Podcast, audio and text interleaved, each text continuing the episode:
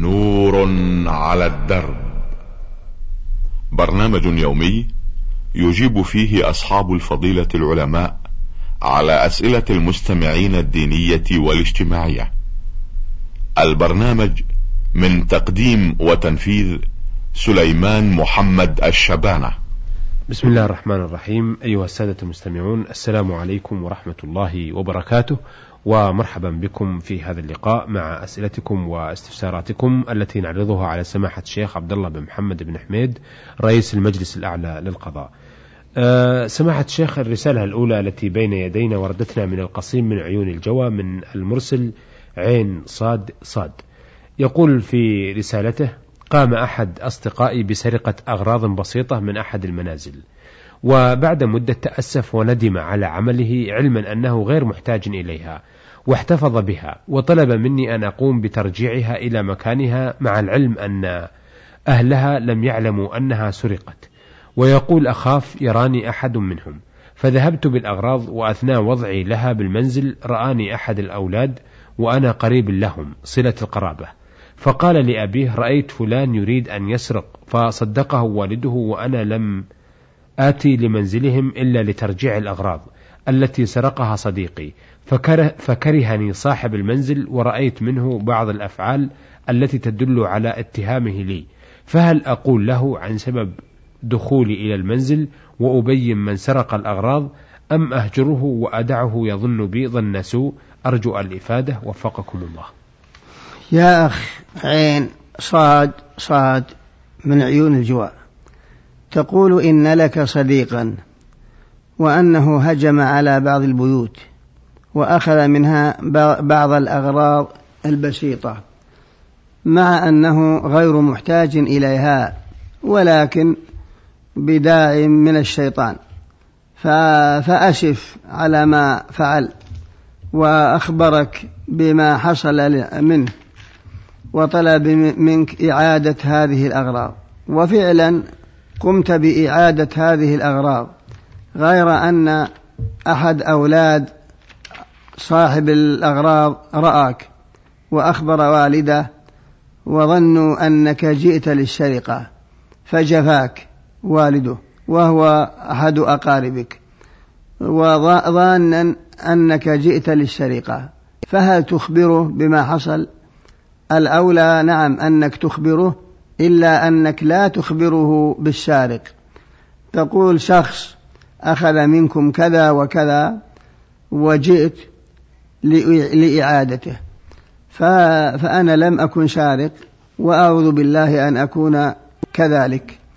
وتزيل ما في قلبه من الوسوسة والشك.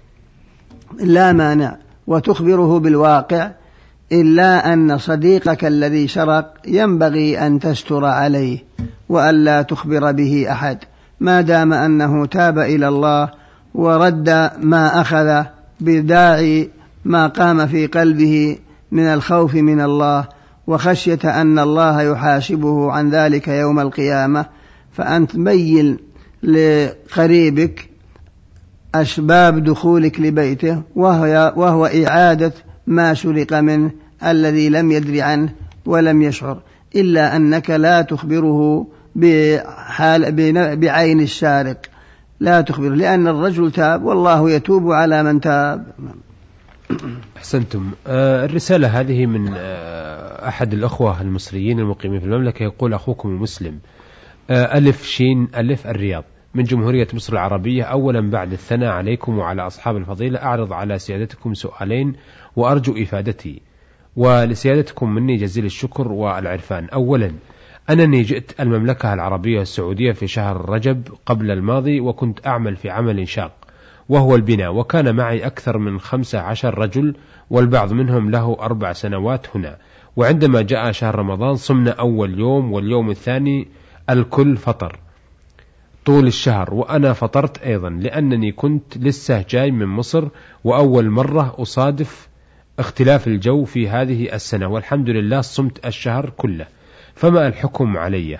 وقد جاء رمضان الثاني وصمته ولم أقضي الأيام التي علي لأنني في هذه المدة لم أنزل مصر حتى الآن. أفيدوني جزاكم الله كل الخير وشكرا. يا أخ ألف شين ألف من جمهورية مصر العربية المقيم بالمملكة. تقول إنك جئت إلى هذه البلاد قبل رجب الماضي وأدركك صيام شهر رمضان. وأنت عامل. فصمت اليوم الأول والثاني وأفطرت بقية الشهر.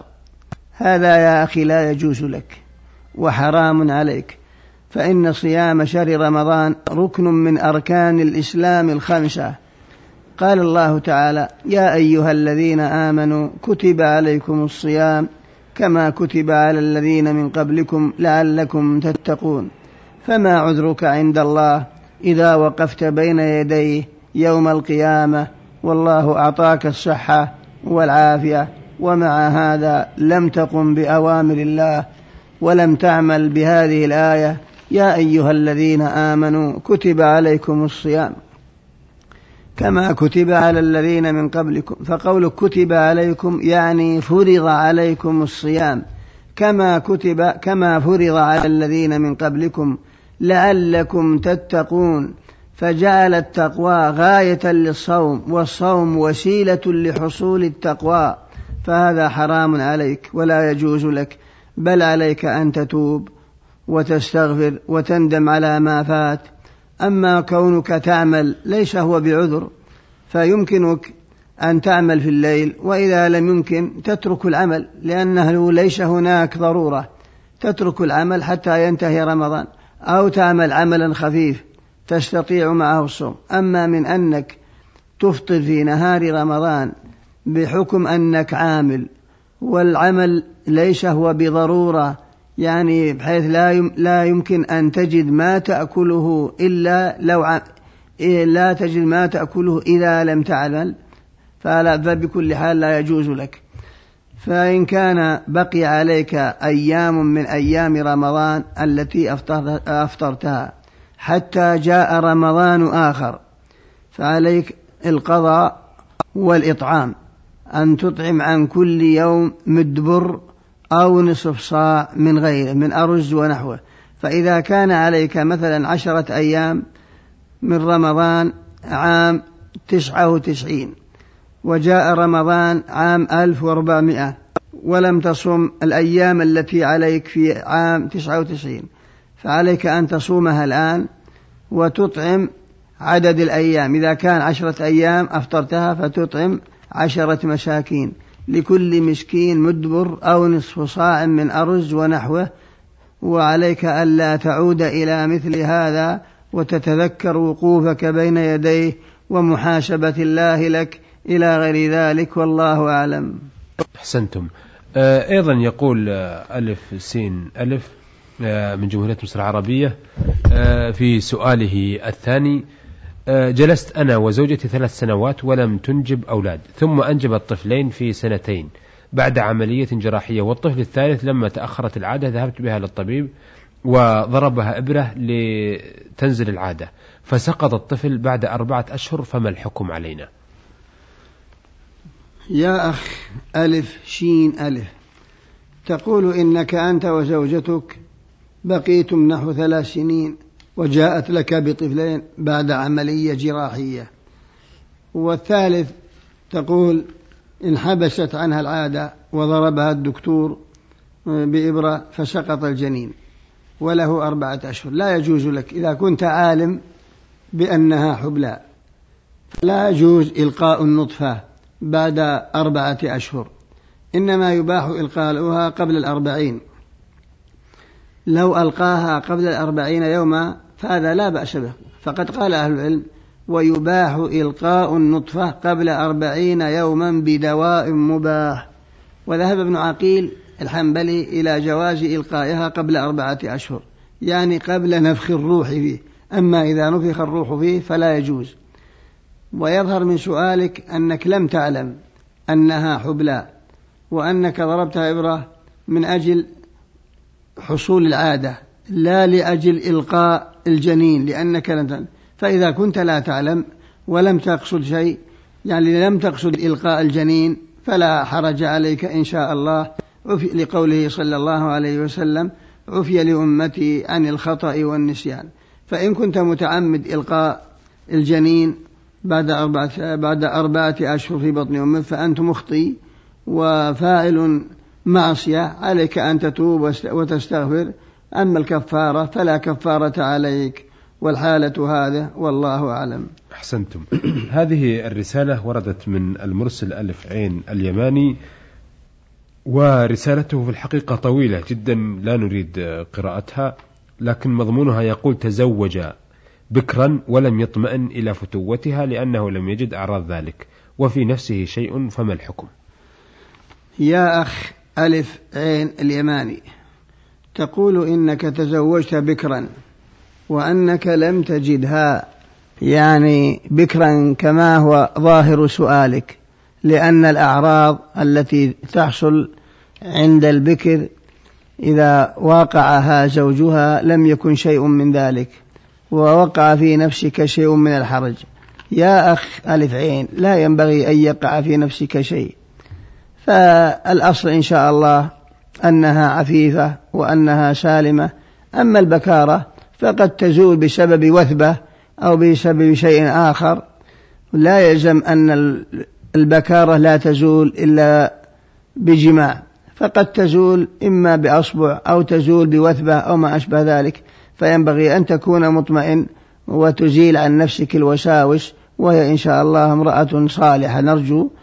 أما ما دام أنك لم تر بعينك ولم تتحقق شيئا فالأولى ألا تظن بزوجتك ظن سوء وأن تبتعد عن مثل هذه الأشياء التي من شأنها توقع في قلبك عليها شيء من الحرج. والله أعلم. آه هذه الرسالة من آه عبد العزيز العتيق أو العتيق من عنيزة. يقول آه في سؤاله هذا أن شخص أعطاه سيارة أمانة احتفظ بها حتى يعود من السفر. فاضطر إلى استعمالها بدون أخذ إذن منه مع أنها في داخل منزله. فهل يجوز استعمالها مدة غيابه أم أنه يعيدها لمكانها مع العلم أنه بحاجة لاستعمالها؟ أفيدوني جزاكم الله خيرا. يا أخي عبد العزيز العتيق من النيجة تقول إن شخصا سافر وجعل سيارته عندك أمانة وأنك استعملتها في غيابه. يا أخي حرام عليك. أنك تستعملها بدون إذنه. فإن العلماء قالوا ويحرم التصرف في الأمانة بغير إذن صاحبها. فأنت مجرم وعاصي وهذا يتنافى مع الأمانة التي ائتمنك عليها صاحبها. فلا يجوز لك أن تستعملها إلا بإذنه. فعليك أن تردها إلى مكانها وأن تحافظ عليها. وما فعلته من هذا الاستعمال هو استعمال في غير محله وأنت آثم إلا إذا سامحك صاحبها وأباحها لك فلا مانع حينئذ والله أعلم. أحسنتم. هذه الرسالة وردت من السائل عين سين عين ويسأل عن كفارة قتل في حادث. يقول إلى حضرة رئيس مجلس القضاء الأعلى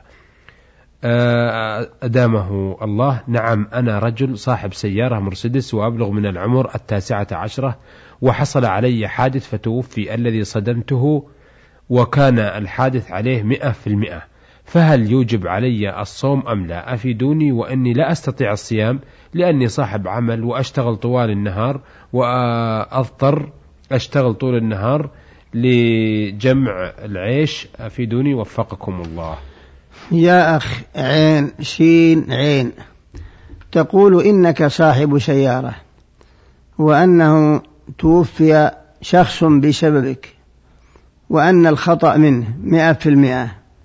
فهل عليك من كفارة صيام؟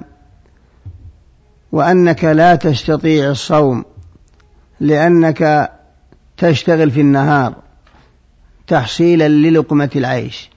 نقول لك يا أخ عين سين عين. إذا صح ما قلت وأنه لم يقع منك خطأ بل هو الذي صدمك وتوفي فلا فلا شيء عليك لا دية ولا كفارة ولا عليك ذنب. هذا إذا صح أن الخطأ كله منه بحيث هو الذي صدم سيارتك حتى توفي. ما ذنبك؟ أما إذا كان الخطأ منك فأنت الذي صدمت من ولو من غير قصد. لا شك أنك لا تريده. لكن موته صار بسببك. فهذا لا بد أن تصوم شهرين متتابعين. ويمكنك أن تصوم في مثل هذا الوقت. فإن الشتاء أيامه قصيرة والصيام فيه سهل ولو كنت عاملا ولو كنت تشتغل فهو متيسر. الحاصل إذا ثبت أنه هو الذي صدمك وحتى توفي وأنت لم يقع منك شيء بل الخطأ كله منه مئة في المئة ولا صدر منك أي شيء آه، فأنت لا شيء عليك لا صوم ولا كفارة حسب ما أشرت إليه في سؤالك وإن كان لك فيه نوع سبب فأنت المتسبب أو أنت الذي صدمته أو أنت نائم أو حرفت السيارة يمين أو يسار أو أنت الذي ملت إليه فهذا يلزمك أن الدية والكفارة صيام شهرين متتابعين ولا تسقط من ذمتك بل لا بد من ذلك والله أعلم. أحسنتم مثابكم الله. أيها السادة إلى هنا نأتي على نهاية لقائنا هذا الذي استعرضنا فيه رسائل السادة عين صاد صاد من القصيم عيون الجوى والمرسل ألف شين ألف من جمهورية مصر العربية وهو مقيم بالرياض وألف عين ألف اليماني الذي يتهم زوجته وعبد العزيز العتيق الشمري أو العتيق الشمري من عنيزة وأخيرا عين سين عين ويسأل عن كفارة قتل في حادث. استعرضنا ما وردنا منهم من أسئلة واستفسارات على سماحة الشيخ عبد الله بن محمد بن حميد رئيس المجلس الأعلى للقضاء. شكرا لسماحة الشيخ وشكرا لكم أيها الأخوة. وإلى أن نلتقي نستودعكم الله والسلام عليكم ورحمة الله وبركاته. نور على الدرب. برنامج يومي يجيب فيه أصحاب الفضيلة العلماء على أسئلة المستمعين الدينية والاجتماعية. البرنامج من تقديم وتنفيذ سليمان محمد الشبانة.